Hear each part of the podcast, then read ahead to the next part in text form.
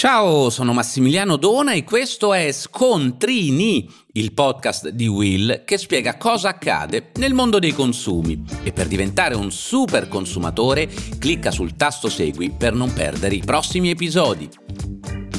Oggi parliamo di saldi invernali e non solo perché proprio in questi giorni sono partite in tutte le regioni italiane le cosiddette vendite di fine stagione, ma perché con l'inizio del 2023 entra finalmente in vigore un pacchetto di nuove norme che porterà al tanto atteso restyling della protezione del consumatore. E alcune di queste norme riguardano proprio i saldi.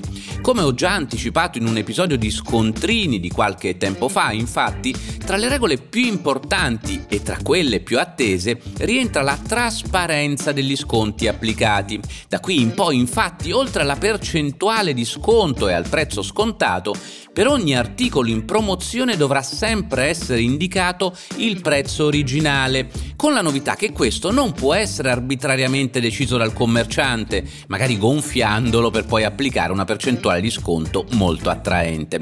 Secondo le nuove norme, il prezzo originale dovrà essere inderogabilmente il costo più basso a cui quel determinato prodotto è stato messo in vendita negli ultimi 30 giorni. Insomma, esponendo il vero prezzo prima dello sconto, dovrebbe essere molto più chiaro al consumatore l'effettivo risparmio proposto. Novità importanti che è bene conoscere per capire già al primo sguardo del cartellino se il punto vendita è affidabile o non è forse meglio rivolgersi altrove. Poi restano sempre validi i soliti consigli di autodifesa che con consumatori.it ricordiamo ogni anno.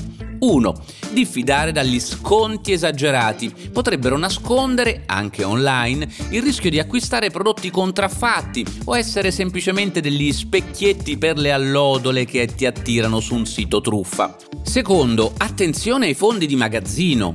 Le vendite devono essere realmente di fine stagione. La merce messa in saldo deve essere l'avanzo della stagione che sta finendo e non vecchi fondi di magazzino. Come accorgersene? State lontani da quei negozi che avevano i ripiani semi vuoti prima dei saldi e che poi si sono magicamente riempiti dei capi più svariati. È improbabile che a fine stagione il negozio sia provvisto per ogni articolo di tutte le taglie e i colori disponibili. 3.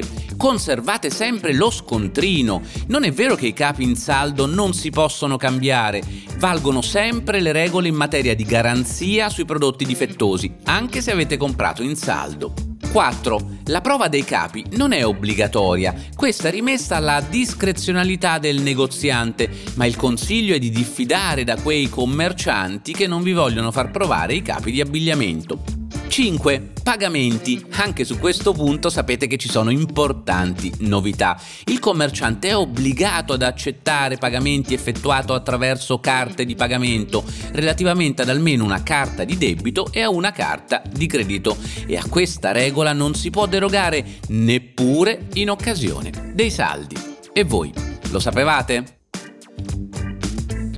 Per oggi da Massimiliano Dona è tutto, ma per non perdere gli altri episodi di Scontrini, clicca il tasto Segui e attiva la campanellina.